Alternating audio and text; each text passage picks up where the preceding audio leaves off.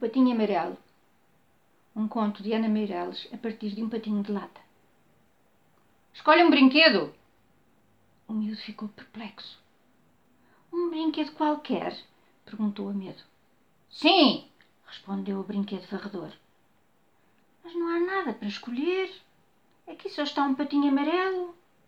O brinquedo varredor bufou de irritação. E disse-lhe, como se estivesse a explicar o óbvio a um miúdo parvo. Qualquer pessoa pode escolher aquilo que não vê. Depois continuou. Pode escolher um beija-flor, que é um lindo ser voável.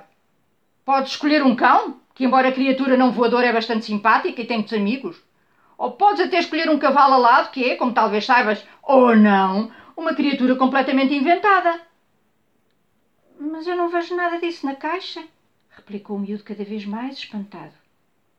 Quem acredita apenas no que vê é um pouco estúpido, não te parece? E tem uma vida triste, muito triste. Eu próprio, brinquedo varredor, varro porque fins ver lixo. Anda, escolhe o que mais te agrada. Está bem, disse o miúdo. Quero um avião. O brinquedo varredor pôs um sorriso malicioso na sua cara de lata e disse: Leva-o. Levo-o. E é mesmo meu? Claro que é teu. O miúdo estendeu as mãos com cuidado.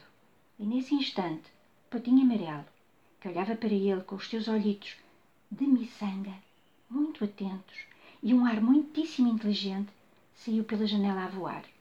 O miúdo esse saltou para as suas costas de avião amarelo e, num instante, voaram os dois pelos céus.